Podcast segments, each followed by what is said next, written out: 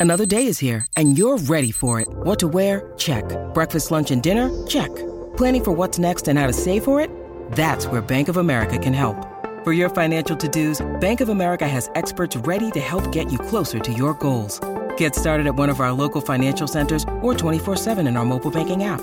Find a location near you at bankofamerica.com slash talk to us. What would you like the power to do? Mobile banking requires downloading the app and is only available for select devices. Message and data rates may apply. Bank of America and a member FDIC. Hello and welcome back to CHGO White Sox post game after a 6 to 5 winner over the Tampa Bay Rays. My name is Herb Lawrence, and actually, CHGO White Sox post game is presented by PointsBet. Use promo code CHGO when you sign up to get two risk free bets for up to $2,000. My name is Herb Lawrence, Actonwall23 on the Twitter machine is how you follow me there. Over there is our White Sox beat reporter, Vinnie Duber, at Vinnie Duber on Twitter for him and our guy behind the camera. You can't see him. You'll hear him from time to time. We call him the voice of God. It is Stephen Nicholas.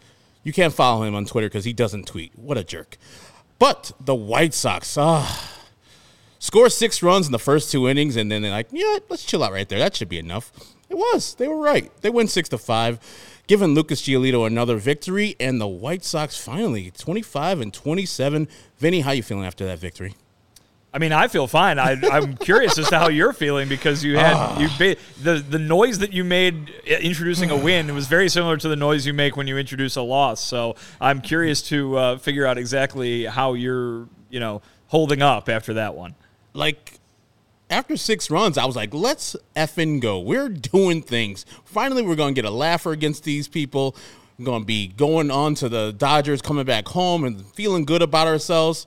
Eh, the White Sox decide to never score again and give Lucas no support. And then Lucas in the fifth and sixth inning gives up a couple runs. Luckily for him, and for his own ERA, only two of them were earned. But yeah, it's just this season is just so like hard. Even wins are tough. But hey, as Meatloaf said, dearly departed Meatloaf, two out of three ain't bad.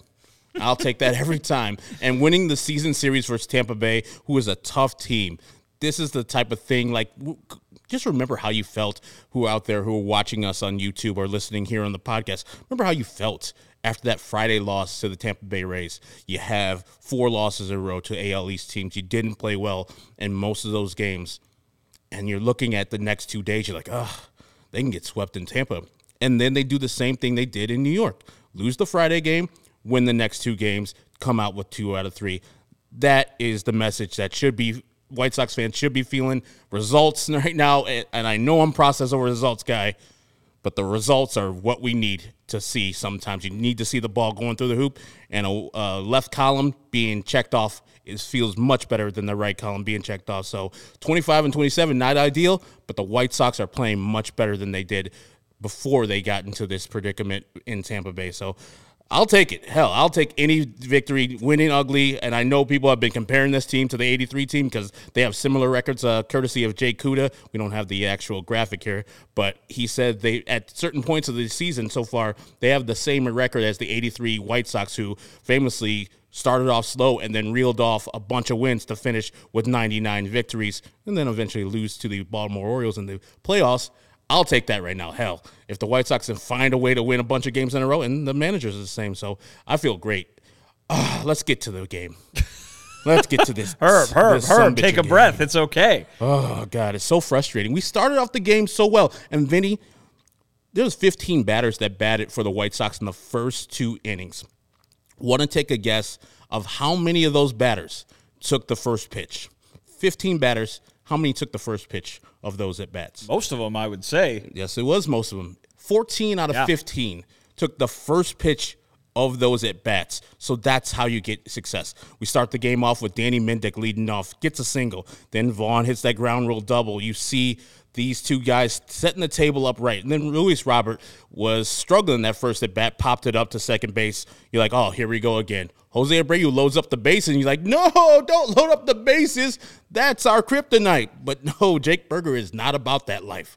A double there, scores two. Then we get the check swing double uh, single by Grandal, scores two more. And I'm like, Let's go! Finally, eight four runs in the first inning. This game is cash. We got we got this in the bag. That bum, uh, Ryan Yarbrough ain't nothing. What did you see in that first inning that gave you kind of some hope, or just something different from the White Sox offense approach right there, Vinnie? We talked about it in the pregame. Maybe that that Jake Burger home run la- yesterday would be that spark, that that that that moment that they needed to kind of get these bats back to where they are expected to be and then first chance they get today, we saw it. We saw it in action. Stringing hits together, getting base runners together, stringing extra base hits together. I mean, this is the kind of team that you that this is the kind of lineup that you thought you were going to get when you looked at that White Sox roster at the start of the season.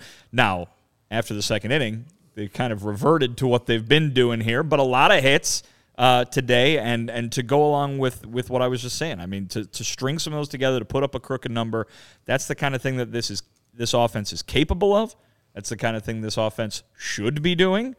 And, you know, we've all gotten so used to what we've seen here over the first two months that, you know, that, that first inning is going on and everybody's eyes are popping out of their head. Oh my God, the White Sox are doing this. This is kind of supposed to be the norm, right? This is kind of normal for this team, or at least it should be. So um, it was it was it was more like you expected. I wrote on Friday about how they are playing nowhere near close to their expectations, exactly. what they were uh, at, at the beginning of the year, and here you go. That is expectation. That first inning right there. And our guy Paul and I should do this, and he asked, "Where's Sean W. Anderson at?" And we should have announced that Sean is on assignment up in Lake Geneva, having a little R and R. Took a picture next to a sign that said Swamp Angel, and that's what his name is now. The new. Then when Sean comes back on Tuesday for the Dodgers White Sox series, the Swamp Angel will be in this seat.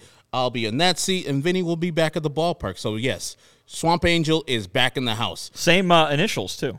Oh wow, that's yeah. I did not even notice. That. I think Good. Sean's actually at the uh, Jose Abreu hater meeting right now. I think that's why Geneva, he can't be here huh? right now. Yeah, that's where they hold those meetings every Sunday. that's, that's, a weird thing. God, Lake Geneva, what a bunch of haters. Uh, let's see. Yes, and Steve, I'll get to the CHGO tailgate because you guys will all be there. That's June 22nd. I'll get to that in a little bit. But in that second inning, Vinnie, we saw a little bit more. As I said, 14 of the first 15 batters took the first pitch, as did Josh Harrison when he doubled to right and then scored. I mean, then got to third. He was high stepping all the way to third base. I was like, all right, Josh Harrison getting hits and then high stepping to third. You know something's going right. Then Vaughn with a deep, deep drive. He doubled again, scoring Harrison. Robert gets into the hitting and scores Vaughn. And so we're like six to nothing in the second inning. We got our ace on the stat on the bump shit is cashed. We're, we're over. But of course, we can't have anything nice here. We cannot have a thing nice. Vaughn, I mean, in the fifth inning, you get Lucas Giolito struggling a little bit, and I see people on Twitter talking about Tony was falling asleep. Tony should have pulled him after the fifth because he struggled because he gave up the Paredes home run. I was fine. I think he was at like 78, 79 pitches ending that fifth inning, start. I mean, ended it off with a uh, Manuel Margot double play. So I'm like, all right, he's strong. He's inducing weak contact to get out of that inning. And the sixth inning, I did not feel like he needed to leave the game to start the inning. What'd you feel like, Vinnie? Yeah, I mean, he's the ace, right? I mean, the the, the whole thing that Lucas Giolito's evolution taught us was that he can he can handle this stuff. He can make these changes in start. He can make the corrections that he needs to. He can settle down when things start to snowball on him. It was one pitch and one run. Yeah. Uh, I mean, it's not like he was out there falling apart and, and getting knocked around. Uh, you know, obviously things didn't go so hot there in the sixth, uh, but I, I don't even have a problem with you know leaving him in to complete that inning because here's the thing: he's he's your ace. You yeah. got to trust him to get it done, and I, I understand the whole observational analytics thing that Tony likes to use. Keep an eye on a guy and see how he's doing, and that'll tell you everything. And maybe Lucas wasn't, you know, the the same guy that we're used to seeing in that inning, but. I, I don't think you know it, it's listen. It's easy to say when they win, right? And and if they would have lost, if that if they would have given up a sixth run uh, there and tied the game, watched that lead go completely by the boards, everybody would be freaking out. And you know, for I understand that, but again, this is Lucas Giolito. You got to trust the guy to get an out. Yeah, for his part, he gave up 10 hard hit balls, but for the most part, Lucas was in control. I get to his uh, final line in a second. In that sixth inning, you got the Ramirez sacrifice fly. Well, before that, you had the air. Oh, my goodness. easy ball hit to Danny Mendick. He throws a ball. It's slightly low, but it's a it's on on the uh, in the air, probably a foot off the ground. And we have Yasmani Grandal butch the ball again. It's like can we have a first baseman who can catch? And when he's back there behind the plate, sometimes he gets lackadaisical and doesn't catch the ball that is thrown right to him. I didn't mind him being at first because it gives Jose Abreu a day off, but everybody's saying, hey, Tony, why don't you have that right fielder out there who's uh, hitting the ball with authority play first base, which is his natural position? I necessarily didn't have a problem with him being in the lineup. I if you're not going to catch the ball at first, yes, I have a problem with that. That opened up the inning for Lucas Giolito to give up a bunch of runs. You get the Ramirez sacrifice fly. Arozarena hit the ball really hard to right field, bounced off the right field wall, and went back to center little trouble for Andrew Vaughn, who was not a natural right fielder, to catch that ball. But any natural right fielder probably would have had a really I'm, hard time to catch. AJ Pollock's ball. not catching that ball. Exactly. Yeah. The best right fielder you know is not catching the ball. Well, we're going to see him on Tuesday. His name is Markus Lynn Betts. You got you go by Mookie, so he wouldn't even caught that ball. It was a rocket and was hit tailing away from him. And then of course Zunino hits that two-run home run to make the score six to five was where we ended that inning. Did you see anything from Lucas uh, as far as tiring or just leaving balls over the plate? I mean, yeah, he probably was running out of gas. I mean, I don't think it takes a, a major league pitching coach to tell you that, right? But at the same time, you got to let him finish that outing. I think you know it's easy for me to say I'm not I'm not a manager, but uh, yeah, yeah, he was getting hit in that inning, and it it it, it nearly cost them the game. Uh, but listen, baseball is, is, is like that some ways and uh, sometimes, and all you got to do is win by one run, and that's what the Sox did today. Did you have any problem with Grandal playing first base? Sans the error that he eventually made, did you have any problem with that playing first base? Not really. Yeah. I mean, if you have a problem with Grandal playing first base, you you had you had a problem with it back in March. You know what I mean? So yeah. I don't. Yeah, I I know that he made the air and it was bad. It looked horrible. And eventually people were complaining that they took out Andrew Vaughn in the eighth inning to replace him with uh, Adam Engel. And they were like, why don't you have Vaughn replace Grandal? You can't there because if Reese McGuire gets hurt in that last couple innings or if they go into extra innings, you don't have a catcher there. And then you got to go to who's their emergency backup catcher? Danny Mendick is their emergency catcher. The man does it all. The man does it all. I thought Leury might have been too. I mean, Leury can do it all, but I've, not, I've actually never heard of Leury being the emergency catcher. Mendick, I've heard being the emergency catcher, but obviously Mendick hasn't been on the roster the entire the entire season. So there are times where they must have had somebody be an emergency catcher, and it would not be surprise me if it was uh, Leury Garcia, given his uh, versatility all over the field. Then you get quality effort from your three guys at the beginning of the year. You're like, man, our bullpen is solidified. We have the people. You get Bummer in the seventh. He pretty much only gives up a single to Diaz and then immediately picks him off.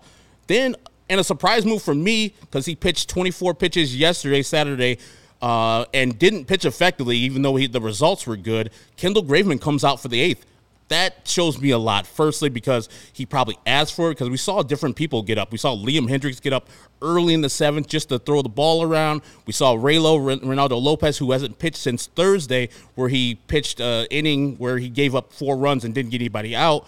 So I was like, okay, Ray Raylo would be good there, or maybe Matt Foster, who hasn't pitched since Friday. But seeing Kendall Graveman go out there, and not only go out there, dominate the Rays. He looked filthy. What'd you see from Kendall Graveman? I mean, this is the guy they gave that big contract to, right? This is what they wanted their bullpen to look like when they made it up back in spring training. Uh, Aaron Bummer, Kendall Graveman, Liam Hendriks, door slammed. I mean, you couldn't ask for anything more, especially in the eighth and ninth inning. And, and Bummer was fine. He gave up, I think, one base runner. But um, you know, Wayne's been calling out the bullpen this whole ever since the show started, so we got to give him props. Yeah, the bullpen was great. I mean, it's a one-run game. You get that's what the bullpen's got to do, and this is this sort of thing here. This is what they envision for if they're fortunate enough to make the postseason. That's a postseason kind of relief performance right there. You throw three guys out there and they just do the job completely. Kendall Graveman was shaky yesterday. You know, two hits and a walk in that eighth inning in a one-run game yesterday. Mm-hmm. Barely got out of it because Danny Mendick was able to make a good play on a on a kind of a softly hit grounder. But today, not even going to take that chance. Strikes out all three guys he faces, and he'll uh, he'll be lifting the hammer today. Oh yeah, I forgot. The what's it called again, Vinnie? That's Mjolnir. That's Thor's hammer, of course, made of enchanted Uru metal. Yeah. And that is a thing that the White Sox uh, relief corps does for a guy who strikes out three batters in a row. That is good for Kendall Graveman. And then Liam Hendriks. Been awesome. It was awesome on Saturday. And then today, same thing. Popped out, struck out, and flied out to end the game six to five. The White Sox win two out of three from the Rays, win the season series four out of six. It is a great thing to see. We are very, very, very happy to see the White Sox not playing the best baseball because we saw the things that make the White Sox so frustrating the lack of runs after getting up big, the not throat, stre- uh, throat stomping as they usually said they would be doing last year with Lucas Giolito and Tim Anderson saying once we get up big, we should be keep on pressing down. And our producer, Stephen uh, Nicholas, asked me in the, I think it was the third inning, he's like, Do you mind stealing right there up six? I was like, No, I don't mind. I don't mind stealing up six in the ninth inning do what you need to do to get a victory because you see there's no clock in baseball. The other team can come back anytime they want to. So it's frustrating that they didn't score more runs, but a win is a win is a win. So we got to take it as we have it. You're not you're not wrong. You're not wrong. But here's the thing. It, you, you just said the fr- phrase, it's frustrating they didn't score more runs. Yes. They scored six runs today. Yes. White Sox had scored three runs in each of their last four games bringing their run scoring average down from where it was, which was already pretty low. They get six runs in a game. White Sox fans should be happy because that is that is something that they have done very rarely this year. And to score six wins in a, runs in a game and win is an even rarer thing for them. So, and another real weird thing versus the Rays, they scored three runs each of the first three games they played them in Chicago, and in this series, same thing except for the explosion we got of six runs.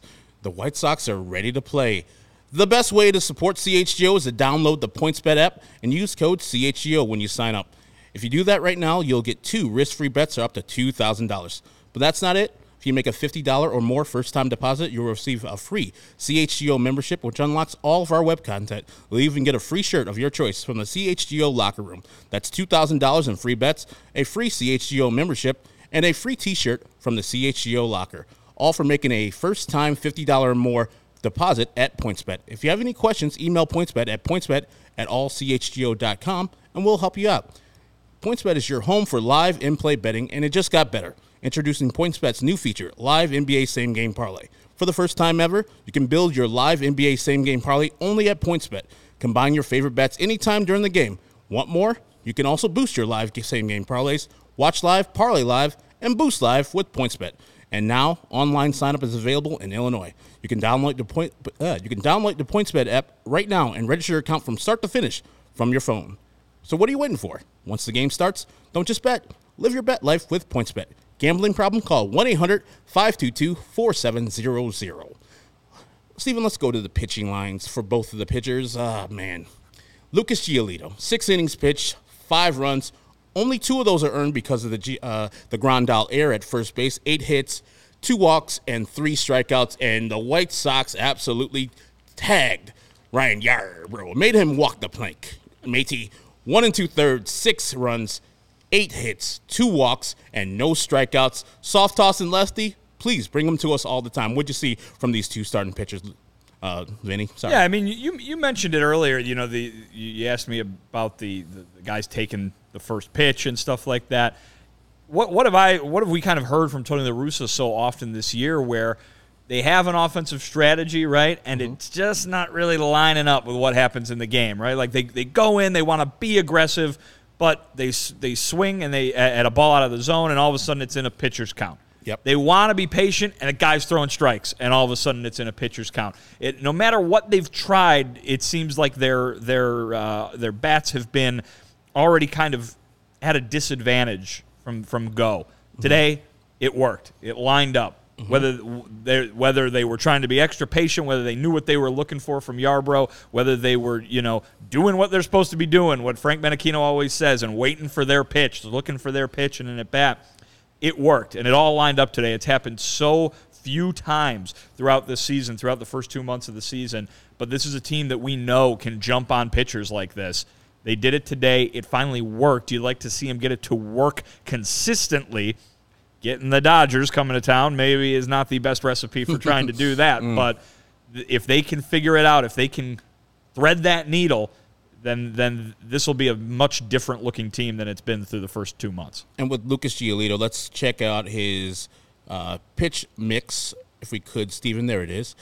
Um, he threw 50% of his balls were four seam fastballs, 29% were sliders, 20% changeups, and only one curveball. And you see there, as Sean likes to point out, um, the called strikes plus whiff percentage were high on the fastball. At 29 is the league average. He was at 35% on called strikes and whiffs, but all the rest were just getting hit or he wasn't locating them correctly. His slider usually is solid.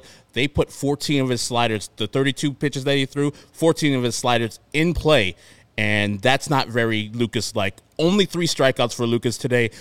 I'm not concerned because he played versus two tough teams in the Tampa Bay Rays and the Toronto Blue Jays. But is there anything that you see in today's performance or the performance versus Toronto that should be alarming for us as White Sox fans, Vinnie?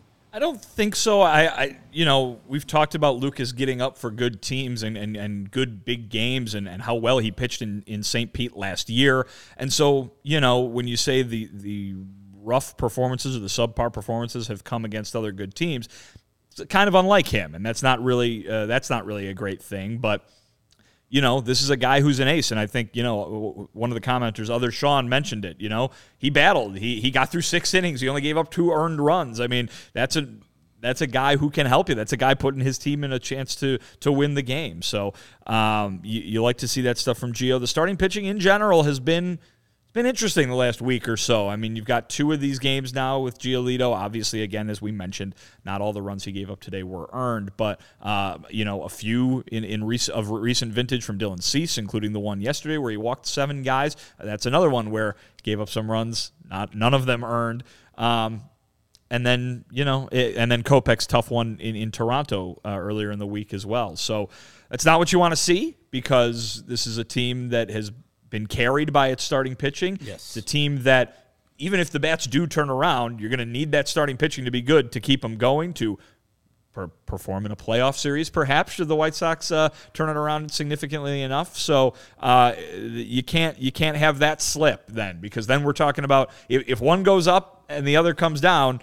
You're, they're still in the same spot, right? You need them. You need them to balance out uh, the hitting and the pitching. So um, the pitching needs to stay good. We saw how the positive effect that had throughout last season. The positive effect it's had in the first two months this season. You're getting Lance Lynn back, and that four starting pitcher rotation right there sounds pretty damn good for a playoff series with, yeah. with Giolito, Cease, Kopech, and Lynn. You can't have them slip. And I understand it's one it's one week. And you know, I, I said this to you in the pregame. It, it, it shouldn't it shouldn't be middling against uh, against good teams that makes you happy. The White Sox want to be the best team in baseball. They're going to have to beat these teams. They don't have to beat them in June. You know, no, they, they they don't have to beat them in, in in any other month but October. That's the one that counts. But if you're going to spend the whole season and go, oh well, you know, they were okay against good teams. At least they beat up on the on the on the bad ones. They need to beat up on all of them if they're going to do what they said they did or that said they wanted to do, which is win the World Series. And speaking of that, Greg Miller says season series versus Yankees, Boston, and Tampa Bay, eleven and eight. I'll take it. That's what you need to do versus these upper echelon AL AL teams. Now, take care of your business in the AL Central versus lesser teams. Take care of them big time because that is the what's going to get you into the playoffs by beating AL Central teams. Right now, the Twins, I think they won again today, so the White Sox do not gain any ground. They're five games behind the Minnesota Twins. The weird ass Minnesota Twins, Stephen. Minnesota. I don't know if we have those stuff anymore yet, but eleven. You just got to give them a little bit for you know heads up. You got to build up to that. Oh yeah, there he said. There we go. We got it. We're back. Eleven to eight is really good versus those three teams. Jesus Shuttlesworth said yes, and like you said, while Lucas wasn't his best, he got through. He battled through without his best stuff. Three strikeouts is not what Lucas does. You guys all know that out there. And this team, uh, the the Devil Rays or the Rays now, are Wow. a team that are Wow, the Sorry, Devil I'm, Rays. I'm going way back, way way back. You got Once they dropped the right, Devil, they started Devil winning. Rays. Yeah, right. Exactly. You're having no problem with Guardians, but now you're slipping into Devil Rays. Yeah, they, once they dropped the Devil, seriously, they started winning that. That was good to do. But this is the type of thing you have to do. You have to beat good teams, as you said, Vinnie. They're see themselves as an upper echelon American League team, and when you beat upper echelon American League teams, 11 to 8 to the tune of 11 to 8 that feels good. It probably instills confidence in the team. And I know Rick Hahn said a series in May versus the Yankees really doesn't matter in the grand scheme of things. And he's right. But I'm sure those players are like, man, it feels good to beat teams that we're supposed to be battling against in the playoffs and showing them that we're not like last year when we lost a bunch versus the Yankees. We lost all but one versus the Yankees, and we lost a bunch versus the Astros. That has to feel good for those players. I mean, yeah, I think, I, and and like I said, you know, the way the the way they've been playing, winning period is what feels good right now. And and I don't think it, they matter. I don't think they care who it's coming against. Certainly, some some probably you know cherry on top of the sunday if it comes against a good team. They will uh, probably take great pride in beating a Dodgers team that has proven to be baseball's best or one of them for the last however many years. You know, however many you can count. So. Um, it's going to be a big series this week. Uh, they will be extraordinarily pleased to be riding a winning streak into that series, which is something they have not been able to do too often this year. And what helped the White Sox is those hits that we had early in the game, the two innings we had from the White Sox offense, led by Danny Mendick. Now, in the pregame, we were discussing when Tim Anderson comes back, will Danny Mendick be in that mix for second base? I see it now that there's no doubt he has to be, if not designated the starter when Tim Anderson comes back, giving most of the starts to Danny Mendick. What say you, Vinnie? It's been a good week for Danny Mendick. Mm-hmm. Uh, let's see if it's going to end up being a good three weeks for Danny Mendick. I think right now, you're right. If you know what I mean, if TA came back tomorrow, it's no it's a no brainer. Put Mendick out there. He's getting hits. You need hits. You need runs. Put out the guy with the hot bat. Josh Harrison has struggled mightily, though we saw him, uh, you know, with a, today, with, a, with, a, double and, a, and another hit today too.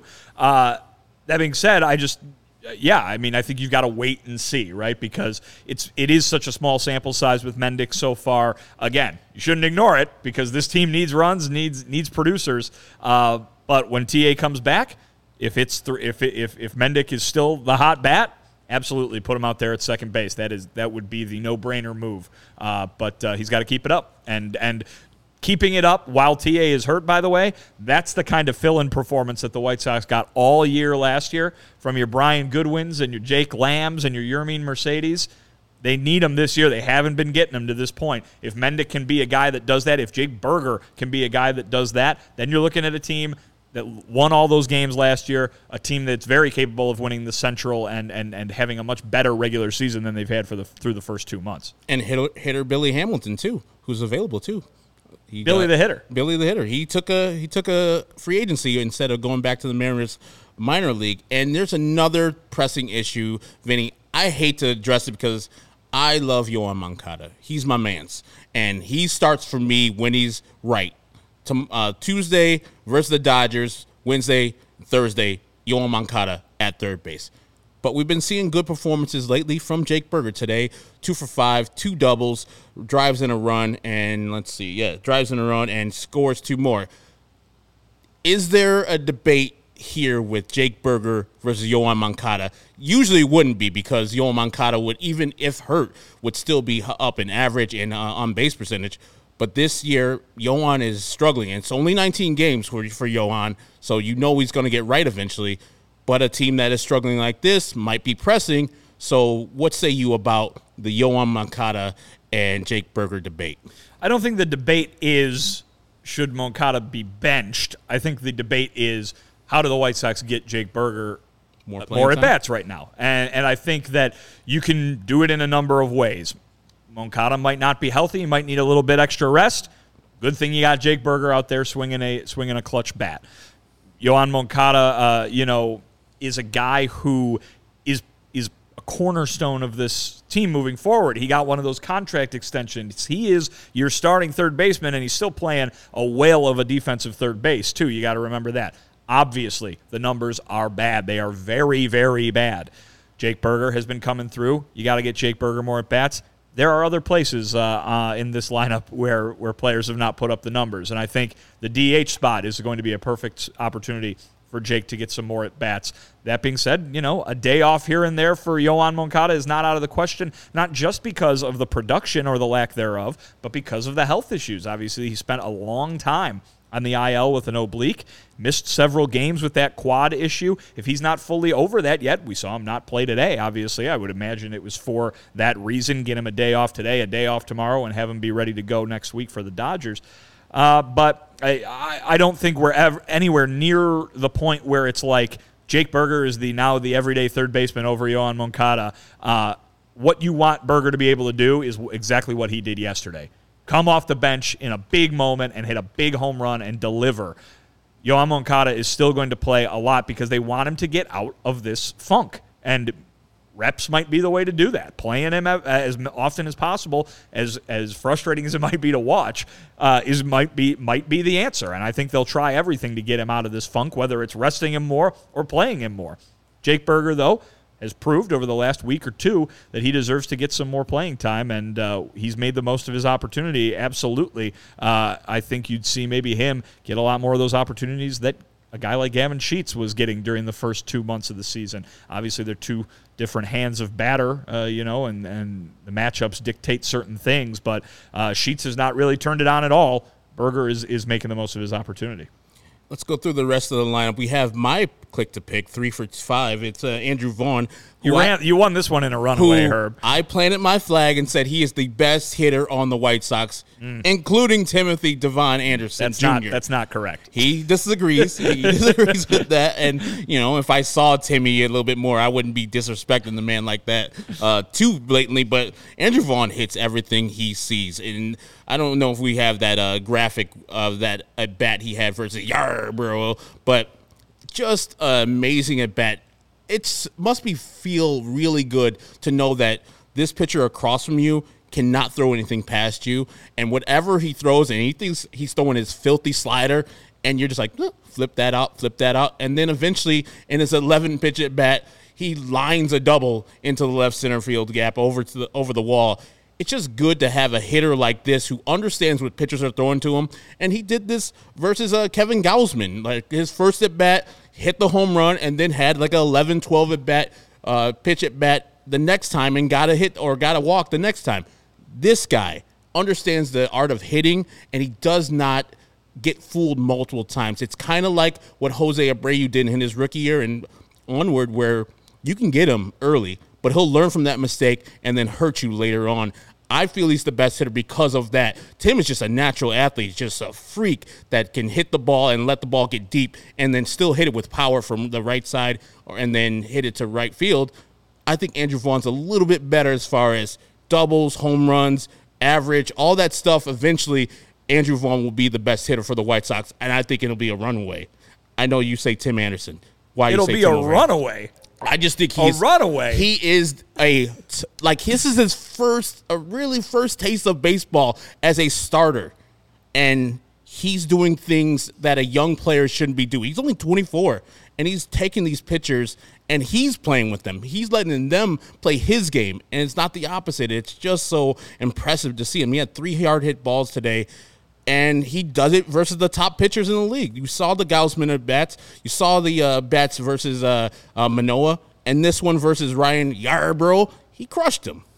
Listen, he's very good at this. Uh, there's a reason they took him with such a high pick in the draft. They've been saying it since that night that they took him with that pick in the draft. That this guy is a hitter like this, and we we heard. I you know I, I was able to talk to Jim Thome about Andrew Vaughn last year, and Jim Thome was was raving, and you know he knows a thing or two about uh, about hitting a baseball. Uh, there's a reason that he has been so touted coming up. There's a reason they were comfortable with him going to the uh, major leagues without seeing any pitching from double A or triple A. There's a reason that last spring, before he'd played a major league game, they were talking to him about, about him being an everyday player.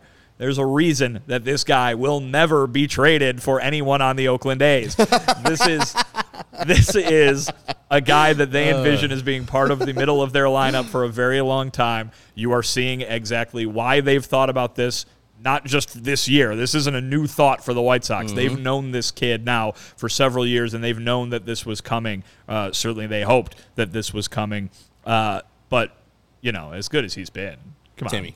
to be the best hitter on the team. You seen Tim Anderson hit? I've seen him hit. You, you know he's batting 356. Yeah, yeah, he's a good hitter. He can bat for average, but I like Andrew Vaughn's complete hitter profile, where he can bat for average and he can hit the ball over the plate, over, the uh, fence a couple times. Timmy has five home runs. Andrew has the same amount and more doubles and less at bats. So I just think that uh, Andrew Vaughn is the better hitter slightly. It's a good argument to have. And at the end of the year, I think it's going to be obvious that Andrew Vaughn is the best. And our guy, Mailman Jack, asked you, uh, what kind of shoes is Vinny rocking today? They look pretty fire. There they are. Some new Nikes. I got some new Nikes. I finally went on. I know you could have done this for years. This is not news to anybody, but you can go on there and make your own. You can pick all the colors and everything. You can? Yeah. You I can just go got regular ass black Nikes. Yeah. So you can go onto the website and you can and you can pick your shoe and pick what every color is. So I went with purple. I believe it's called Wildberry on the Nike website, but which by the way, that was my uh, Pop Tart flavor of choice back in the day. I actually think that's the the flavor that Herb's drinking over there and it's Truly. What is that? Oh, it's truly uh, garbage. Um, sorry, Yep. raspberry lime. It's nice and Okay. mediocre and uh, sorry. It's true. It's truly a It's truly a sponsor. it's truly a sponsor over We're, there. we're still working on that today. Okay, That's- all right. Sorry, it's delicious.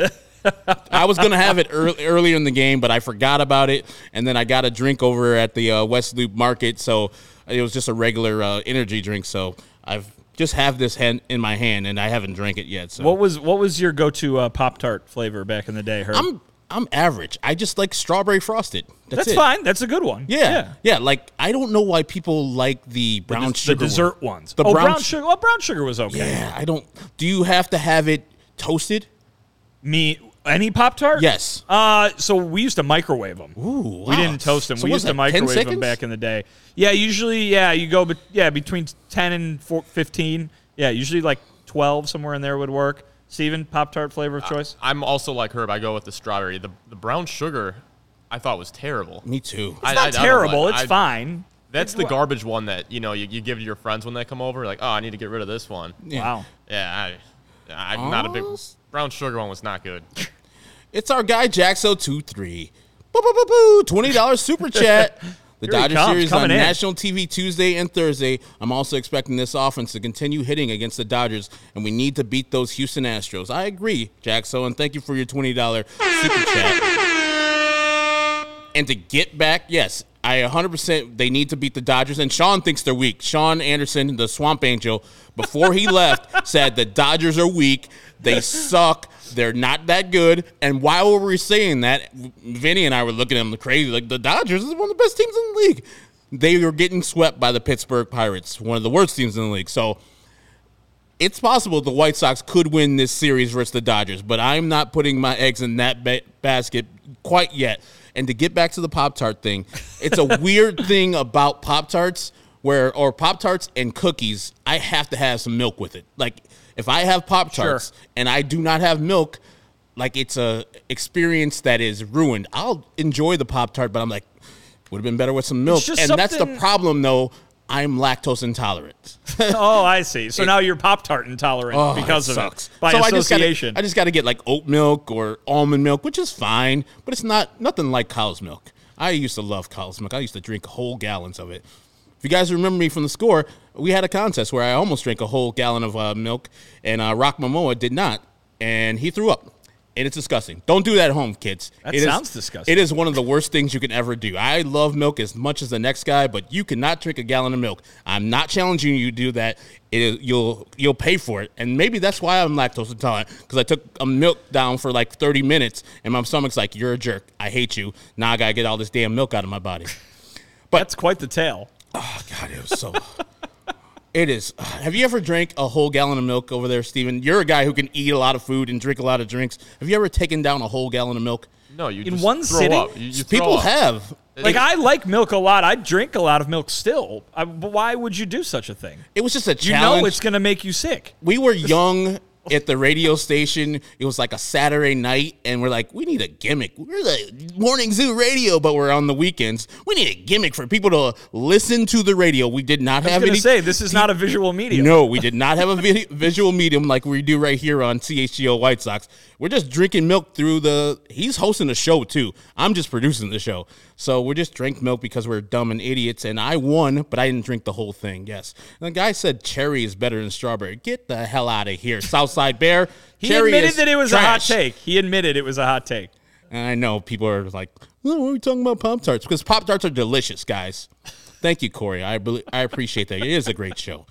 Ah, let's get back to some actual talking about things. Let's talk about something you can put in your body that is a much better than a gallon of milk, and you won't throw up. Yeah, transition. You're That- not that the only a- one that that can do it, really Swamp good Angel trans- That was a Swamp Angel style segue right my. You are not the only one that could do it, Swamp Angel. I started taking AG1 because I didn't have time to be healthy. You look at me. I don't know if you're in the podcast, you can't see me, but you know what I look like. I'm a bigger guy, about 290. I wanted to eat something that was a little bit more gut friendly because, as I said, I'm lactose intolerant. I need to get all that stuff flushed out of my body, and AG1 brought it to me. They're not like a super healthy tasting thing. It was kind of a mild tropical taste that I actually look forward to each morning. What I do is mix up the AG1 in its own bottle. So I put 10 ounces, ounces of water in there, the AG1 one scoop in there, shake it up, make sure it's all mixed together well, and then I make a smoothie and put the AG1 in there. And it's a usually a strawberry smoothie. Sometimes I put mangoes in it, but with the AG1, like I said, it's a mild tropical taste. So it tastes delicious. It goes down real smooth, and it doesn't give you like any after effects. It gives you like like energy, as I said. I was like feel like much better after I take an AG1. It's like the way to start out the morning. I think that's how you wash down your strawberry pop tarts, right? Hey man, nowadays I have to. It's it, it's what this stuff is. It is with one delicious scoop of AG1, you're absorbing 75 high quality vitamins, mi- minerals, whole food source superfoods, probiotics for that gut health, and adaptogens to help you start your day off right. Special blend of ingredients supports your gut health, your nervous system, your immune system, your energy, recovery, focus, and aging. As a 43 year old, I need that all the things that are good for your body. Right now is the time to reclaim your health and arm your immune system with convenient daily nutrition. Just one scoop, one scoop of water every day, either 8 to 12 ounces. I like 10 because it's a perfect mixture. That's it. No need for a million different pills, no supplements to look out of your look out for your health. Right now, to make it easy, AG1 is giving you a free year supply of immune supporting vitamin D and five free travel packs with your first purchase. All you have to do is go to athleticgreens.com slash CHGO Sox. Again, athleticgreens.com slash CHGO Sox to take ownership of your own health and pick up the ultimate daily nutrition insurance. Sorry about that. Now I to know where I'm going from this. Uh, let's see. it's confusing. This Sean makes this shit like real easy. Wayne Wayne has a good Pop Tart comment. Pop Tart Pop Tarts needs to come out with a bourbon flavor. I'm only drunk in the morning, Wayne. Well, I don't know if you need, would be putting alcohol in the Pop Tarts. I think just the flavor of it. I'm not a brown liquor kind of guy. My fiance loves bourbon. She would eat those Pop Tarts. I need a like a I need like a pina colada Pop Tart, like a mai tai Pop Tart. Now we're to then we're talking. Then we're talking. You oh, drink it out of a coconut, right? Absolutely. Yeah. Yeah. Yeah, you were talking about pina colada and that coconut. I still need to go to that place you're talking about. It sounds like a, a deal. Sounds delicious. I need that 100%. So the White Sox have an off day tomorrow. They'll do nothing and chill out, and then they'll host the LA Dodgers Tuesday, Wednesday, and Thursday. What are you looking for for the White Sox to do with this weak team, as Sean Anderson calls them? They don't have any of their top pitchers going. I mean, you're missing Clayton Kershaw. You're missing uh, Tight Pants McGee. I forgot his name already. It's it's a it's I'm I'm out of energy. I should have taken my AG one right now. I'm too hyped up about the uh the win and Walker Buehler. Sorry. Between between all the Pop Tart talk and you, you know, making an enemy of Tim Anderson, you're you've you've really been flummoxed by oh, this whole I experience. I today. want Tim Anderson to watch this because we know that Tim Anderson takes slights, any type of slight. I want to put it out there. Tim, you're not the best hitter on the White Sox at all. In fact, probably like the fourth best hitter. Not even good at No, all. Now it's fake. Now it's now it's now it's manufactured.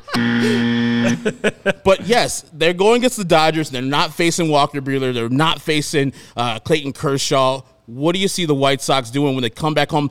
Will this two out of three versus the Tampa Bay Rays propel them to play better baseball? Not even the result of beating the Dodgers. Do you think they can just play better baseball from here on out?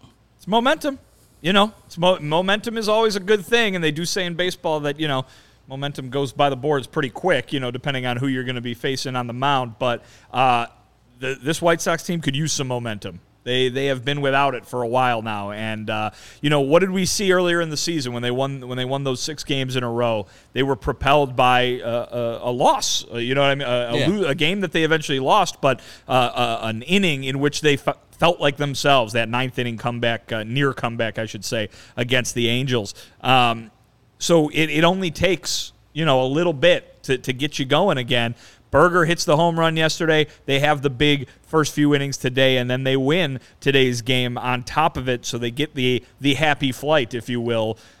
You gotta you you gotta like their chances. Uh, you know, kind of as as much as you could have coming out of this road trip. Uh, certainly at the start of today. So uh, they've got a they they've got a tough test. The Dodgers are a fantastic baseball team. Pretty um, that's going to be it's going to be hard for the White Sox to do, but the White Sox got good pitchers. And Kopech and Cease are both going in this in this series against LA, and they've got guys who are capable of hitting the way they did today. They've just got to keep it going. They've got to find more innings like they had today, multiple innings each game, because without that, they're back to that three point whatever runs a game, and that's not going to cut it, be it against the Dodgers or be it against the Royals. So, uh, you know, this has been a good weekend for them the last two days to, to get them into this Dodgers series. Now they got to keep doing it. And we see a super chat from Stupid Donkey. Boo, boo, boo. $5. a little up, Steven. Sorry. Oh, sorry. Uh, been busy. So, how did our playing like crap White Sox win a series? Didn't play like crap for the most part this series. clutch I mean, hitting. They got clutch hitting. Exactly. So, you know, winning getting off to a 6 nothing lead helps you out to win 6 to 5, especially when the other team scores only 5 runs. That's how you win baseball games. Score more runs than the other team does.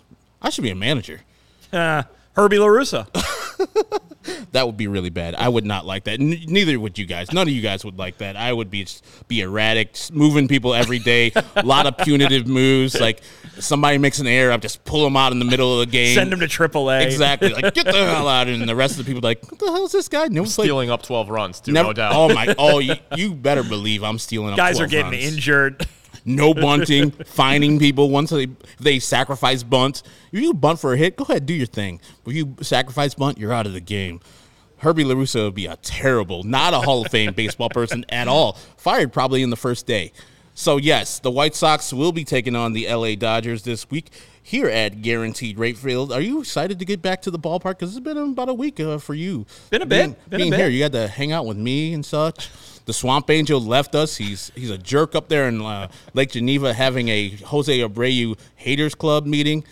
Is it good to be at the ballpark? It's going to be a fantastic day, a fantastic week. It looks like in the 70s each of those days, except for Monday, which is going to rain hard. So we don't even have to worry about that because the White Sox has an off day that day. Earlier this week, you and I were part of the uh, the CHGO podcast, and we talked about summer in Chicago, summer activities in Chicago.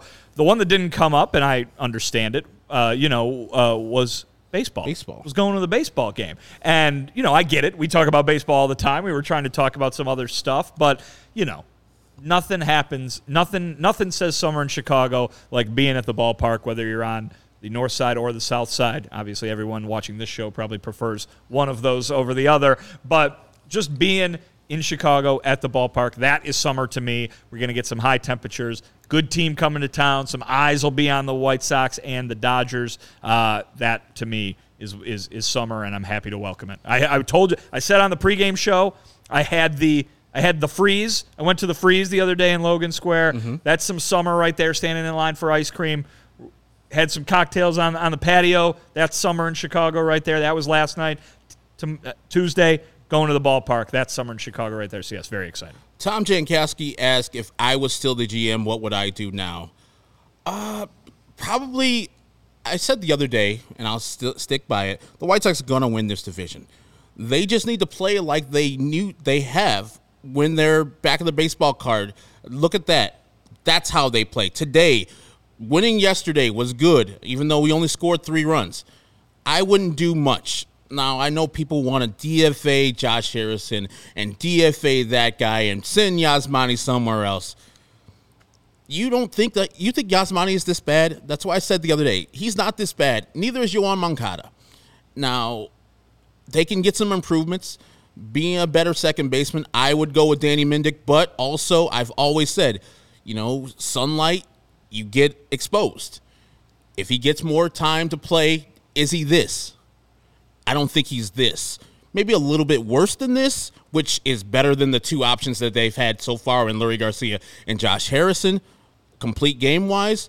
Those two, I think, can play a little bit better defense than than what uh, Danny Mendick gives you. But with the bat, if you have Mendick at the bottom of the order, turning that lineup around, that can contribute to some better uh, bats, can contribute to some more hits and runs. So yes, I would just have him instill, installed into the lineup a little bit more. But I'm the GM, and so you're saying I'm Rick Hahn. I have no swing in that. That's all Tony La Russa. All I can say is, hey, Tony, maybe you should play Danny Mendick a little bit more. And he did today. He put him up in the top of the lineup. Danny Mendick comes through with the, the run in the first inning, the hit. So, yes, that's what I would do. Vinny, you want to take a crack at this? Well, I'll just say this: it's a it's a it's a long season, as we so often remind folks, and Danny Mendick doesn't have to be the starting second baseman from here till the end of the season. Mm-hmm. Maybe he's just the starting second baseman for a few weeks or a month, and that's as much as he can give you in terms of the consistent daily production, you know, side of things, and that's fine. The White Sox need that production. They need those numbers. They'll take it from Danny Mendick, even if it's only for a few weeks. So it's about riding the hot bat. Go ahead and put him in there while he's swinging a hot bat. If he stops, then you can. Then you might have to go back to the drawing board. But right now, you got to you got to you got to do what uh, what makes you the most successful. Goddamn Connor Smith. 499 super chat. I'm not goddamn in that. Thank you. He's like, this is five dollars I wish I'd spent on a Wilson Betemit coloring book at the at Grandstand. Wilson Betemit, man. Oh, there's a story behind this. if Oh, if I mean- would. I mean- I mean, it's not much of a story. It's all in there. But Do you know it? Yeah, yeah, I was there. Oh, please Yeah. tell it. So we we went to a Sox game, and I must have Betemit played for the Sox in 09, so that must have been 09 or or 2010, the year after. Uh, and uh, you know, you've been to Grandstand. Yes, I have. You've been to Grandstand on 35th Street. An awful lot of uh, miscellaneous uh, products in there, and uh, among the miscellaneous products that we were able to locate that day was uh, a coloring book of the White Sox, and we're flipping through it, and there is an entire page dedicated to Wilson Betemit. So uh, probably the most random player to ever be featured in a coloring book, but there you go. There you go. Somebody dedicated So a, a tremendous reference there by uh, by Connor. a full page. Full page. I mean, someone should have taken that home. Could color in whatever jersey he happened to be wearing that day. Uh, who knows what it was by the time uh, we stumbled upon that? It probably wasn't a White Sox one anymore. But uh, yeah, there you go. You could you could color all you want. We put you could put Wilson Betemit in the old '70s red uh, uniforms if you if to your heart's content. It hasn't worked out too tough for White Sox getting former Royals. I mean, all. I mean, maybe I'm missing somebody. Artian, Tien was bad. Wilson Betemit. the big tall guy. Uh, is it Andy Sisco? Yeah, Andy Sisco. What about Mike MacDougal? Mike MacDougal wasn't Yeah. that great. I mean, let's stop doing that. let's stop doing the Royal thing. I mean, even if like and answering stupid donkey's question. Even we got if they- another. That's another super Stupid chat. donkey, Another $10. siren is necessary. What second basemen are going to be available at the trade market? Another person, uh, Whit Merrifield, who plays second and right field. Do not get him. He's a thousand, and you know when he comes here, he's going to be bad. As Cesar Hernandez was of uh, last year. Guess who's available again? Cesar Hernandez is on the Nationals. They're not playing well. I'm sure they would love to Another trade go-around? Cesar Hernandez. Another in- Carl Everett, a Carl Everett style uh, We- twofer there. we can give the um yeah. Greg Miller says Joakim Soria. He was terrible here, just not good. Um, Well, the here's other the thing about- the other reliever. Uh, the, uh, I think was really good. Uh, I can't think of his Oh, name. Oh, Kelvin Herrera. Kelvin Herrera wasn't good as a White Sox. So yes, at ten, we have no second baseman available really on the trade market right now, off the top of my head. Why? Stupid donkey. I, I mean, why are you? I mean, you're you're right. It's hard to figure this out at this point in the year, but uh, but Whit Merrifield is very good. Yes. he's going to cost you an arm and a leg because he plays for a division rival. Uh, but that being said, I think the greatest marketing opportunity that you could possibly hope for if you were the White Sox, because all of a sudden you just lop that E off and you're the Chicago Whit Sox. I mean, I think Brooks Brooks has already thought about that. I'm sure he wrote that up years ago, and every every so often he maybe calls Rick up and he's like, "Hey Rick, any uh, anything any movement on the Whit Merrifield front? Because we got this campaign ready to go." Did he listen to you about the goose? About the goose. Did Brooks listen to me Yeah. about the goose? No. The goose is gone, so apparently not. If that thing would have shot beer out of its mouth, it'd still be here today. I'll tell you that much. Yeah, it would have been a very, very unique thing. And Adam Frazier is up in Seattle. No, I don't think that's going to happen. And he's not going to get traded for uh for Mr. Vaughn, who I famously said, "Oh yeah, trade him away to get Adam Frazier last year." What an idiot! Oh, I wouldn't trade him for most players in the league right now. I think You wouldn't him- trade him for Tim Anderson, apparently. I mean, age wise, no, I wouldn't trade him for Tim Anderson. No, no, the man's 24 and uh, he's got much more growing to do. Yeah, I would not trade him at all. Let's look at the Dodgers probable pitchers and the White Sox probable pitchers for Tuesday, Wednesday, and Thursday's game. We got Mitch White. I don't know who this guy is. He That's has a fake name. He has a 4.79 ERA. He'll be pitching for the Dodgers. Versus our guy, Michael Kopech. I like our guy much more. A One and Mitch. White, that is a like a, an MVP baseball creative player name right there. John O'Dowd. and then uh, Tony Gonsolin, who's doing well, 6 0 with a 1.59 ERA, will be towing the rubber on Wednesday night for the Dodgers. And Johnny Cueto going for the White Sox, 0 2 with a 2.92 ERA. He's pitched six innings in all four of his starts, at least six innings in all four of his starts, and has given the White Sox a chance to win all four of those games. Tyler Anderson, 7 0 with a 2.59 ERA versus Dylan Cease, 4 2 matchup. 3.39. I mean, is it like every single time? I've never literally heard of Mitch White. He's not great. No, I mean this one. I mean oh, Tyler Oh, Anderson versus Dylan. exactly. Cease. I don't know who Mitch White is. I think they called him up from the Savannah Bananas or Yeah, something. I don't know who Tyler Anderson is. Maybe I should know him, but like it seems like every time I look up, the Dodgers are getting some prospect that you never heard of, and they're doing well in the major leagues. Like that's just the pitchers. The hitters are going to be really tough. If the White Sox can find a way to compete in these three games versus the Dodgers, that will be a, a good thing to see versus them because they play in the toughest division in baseball right now in the NL West, where most of the teams are over 500, and they're just the Dodgers. Like I don't know how the White Sox are going to get out of this series without getting um, just getting one win. The Mitch White one is probably the best one because we have Michael Kopech going on the other side. What do you see about this series versus the Dodgers? Even though Sean White, Sean White, Sean Anderson thinks they're weak. the Flying Tomato. Yes, the Flying Tomato. The, it's the Flying Tomato versus the Swamp Angel, and now we've completely gone off the rails. But uh, no, as I mentioned earlier, I mean the, the Dodgers are the Dodgers for a reason, right? They have this unending stream of players that they can plug in at any turn, and they always get the job done. You know, they every one of them can play six different positions on the position player side. When the pitchers come up, it doesn't matter which Cy Young candidate just got hurt for the Dodgers. They bring somebody up and they got another person who's going to go ahead and and and get the job done. I mean, look at the guy that they signed to the massive contract hasn't pitched basically at all for them and they're still a World Series favorite. you know? I mean, seriously, it's it's a it's a it's an incredibly run organization from a talent standpoint and uh, they're able to do this on not just i mean they're not able to do this on an annual basis they're able to do this on a monthly basis they're able to do this on a weekly basis on a daily basis this is this is the model for every team out there and obviously they've got the money to spend and uh, and just uh, an incredibly stacked farm system uh, that they can just keep throwing these guys at them so uh, it's it's a tremendous team and and the White Sox are going to have their hands full no doubt about it I forgot about that guy you're you're mentioning. They signed a guy who got in trouble off the field, and they did not blink. At the time, they made him the highest paid pitcher by annual pay ever, right? Yes. Before Scherzer signed with the Mets. Yeah. Yes, and they're like, "Hmm, cool, fine. We- Yeah, we would want him to pitch for us if you know he wasn't doing stuff off the field, but you know we'll absorb that and just still keep on rolling. Four ninety nine super chat from Rusted. Mendick may not be the answer for for the season, but he is the answer for right now. As in Burger, Engel has played outstanding in his role too as his Burger and Engel has played outstanding in his role too. I was surprised that we didn't see more of Adam Engel today. He finally played yesterday after having three days off. Did play today in a like a, uh defensive replacement position.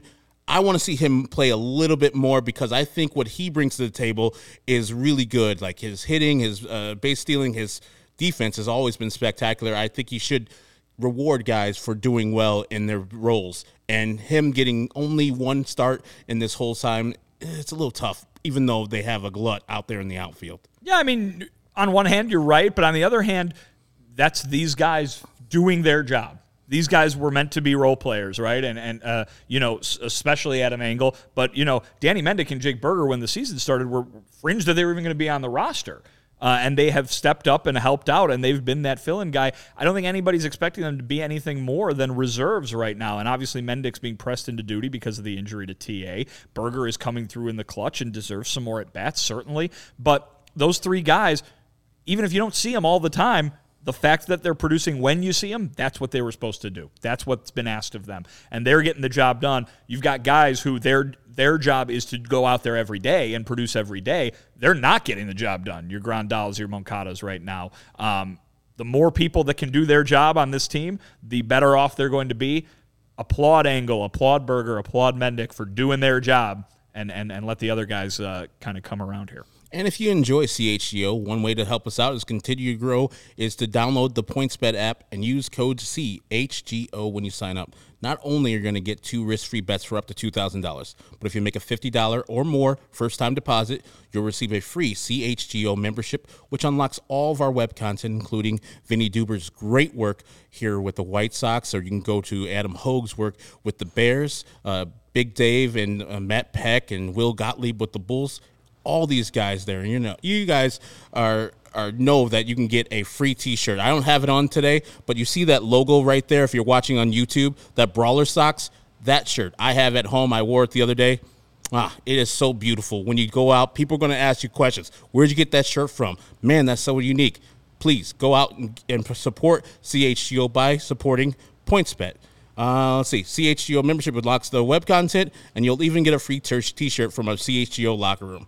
If you have any questions, email pointsbet at allchgo.com and we'll help you out. And in case you missed it, online sign up is available in Illinois. You can actually download the PointsBet app right now from your phone, all from start to finish on your phone. You'll be signing up with the fastest sportsbook easier than ever, so you can start your living your bet life in seconds. So what are you waiting for? Once the game starts, don't live, don't just bet. Live your bet life with PointsBet. Gambling problem? Call 1-800-522-4700. Benny, this week, the White Sox play the Dodgers, and then they play after that. Let's see, they go to the Still at home. They Rangers. are They play at home Texas. versus the Texas Rangers. Oh man, we forgot the Rangers. What a crime! so we got some people coming home. You got your man Craig Kimbrel coming home for the Dodgers series, and you have just called up Steele Walker and Dane Dunning coming home for the Texas Rangers. What do you see Marcus this? Semien too. Oh yeah, I forgot. Yeah. Former White Sox great Marcus Semien coming back. The struggling Texas Rangers. It's got six games versus those guys. I won't tell you to put out a, a, a record there, but how do you see this uh, week shaking out for the White Sox after a strong weekend in Tampa Bay? Yeah, I mean, uh, as we've mentioned several times now, that Dodgers series is going to be tough. I think the White Sox probably be lucky to get a win out of that, you know. And certainly they're not thinking that. They're thinking about they're thinking about three of them, of course. But uh, Texas should be an opportunity to uh, to feast. You know, a little bit. I think you know Texas is, is not so great. I didn't think they were going to be all that great, and here they are not being all that great because you know that's the Texas Ranger way, I guess. Yes, and Steele Walker, Texas Ranger, will be back with the club. Stupid donkey, you're my man's. Twenty dollars super chat. If you enjoy CHGO, then tip. That's what he says. Or if you're listening or watching right now on the YouTube, just hit the like button. You, I appreciate Stupid Donkey sending some money. Guy Connor sending some money to us. Uh, Jaxo23 sending some uh, super chat money to us. Rusted sending money to us. Appreciate that all. You guys don't need to send money to us. Support us by going to allchgo.com and getting a membership or go to PointsBet and, and putting down a $50 or more first time deposit. You can do that or just sit back, relax, and enjoy our content we have for you here. We would love for you to support us monetarily, but if you just want to watch us, I'm fine with that too. I'm sure our boss is like, no, no, They're like Herb, Herb, no, no, no, No. no. Uh, Herb, Money you gotta, Herb. you gotta bring up, you gotta bring up the uh, tailgate too. Yes, we do. Oh, yes. If you guys want to talk to me live and in person, I don't know who wouldn't. Vinnie Duber, even more, or Swamp Swamp Angel Sean Anderson. June 22nd is your chance. You can come up to us, say whatever you want to us. Don't say mean things though, you know, because I'm kind of sensitive. 11:30 in the morning. May, maybe let maybe let Sean know what you think of the Fleetwood Mac album Tusk. Oh yes, please let we him know, know what he know. We know what he thinks. Maybe you guys should share your opinion. Sean's fronting about that. He hasn't heard that album. I literally listened to that album going back home because he suggested it.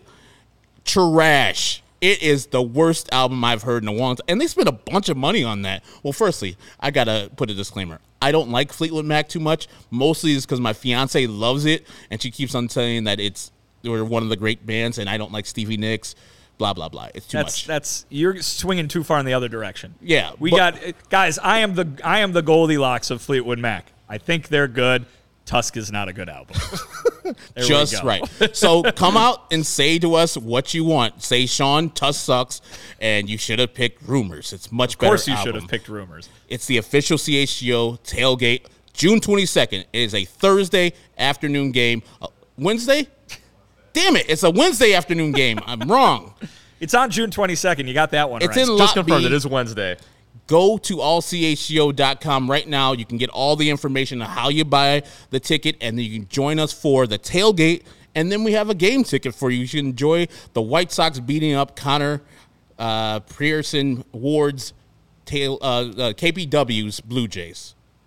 So come out, $25, see me, see Vinnie, have some beers, maybe have some sausages, and then go and see the White Sox win that game. By that time, uh, hopefully the White Sox will be over 500. Right now, they are 25 and 27. Oh, my goodness. And right before we leave, we saw that Eloy left the game, and I know you probably don't have the info because you're not you weren't at the game, but anything to worry about leaving the game. He played the outfield after five innings. They took him out of the game. I read it as nothing really to be worried about. He was just getting some rest. Did you read it as anything else down there in Charlotte? Without hearing any details, I mean, I just know that today was the first day he's played the outfield, I believe, in a rehab game. He was just DHing prior to that. So that's what I'm thinking about right now, but we'll get some we'll get some uh, definite updates uh, when we return to the south side uh, later this week. And Vinnie will be there on Tuesday, probably uh, the state of the state from Rick Hahn. Usually, after a road trip back coming home, uh, he usually gives you a state of the state. So I'm sure Rick feels a little bit better after winning two out of three in Tampa, like I do. So for Vinnie Duber, you can follow him on Twitter at Vinnie Duber. He is our CHGO White Sox beat reporter. That guy over there that you can't see, his name is Stephen Nicholas. He is our producer, usually every day. He's going to abandon us tomorrow because he doesn't love us. Uh, my name is Herb Lawrence. Actonwall23 is the way you can follow me on Twitter. So, thank you for joining us on this episode of CHGO White Sox postgame after a 6 5 victory over the Tampa Bay Rays. We'll see you tomorrow for our mailbag show and people in the Discord. If you're a member and you're in the Discord, send us questions. We'll answer your questions in the show tomorrow, which starts at 12:30. See you till see you then.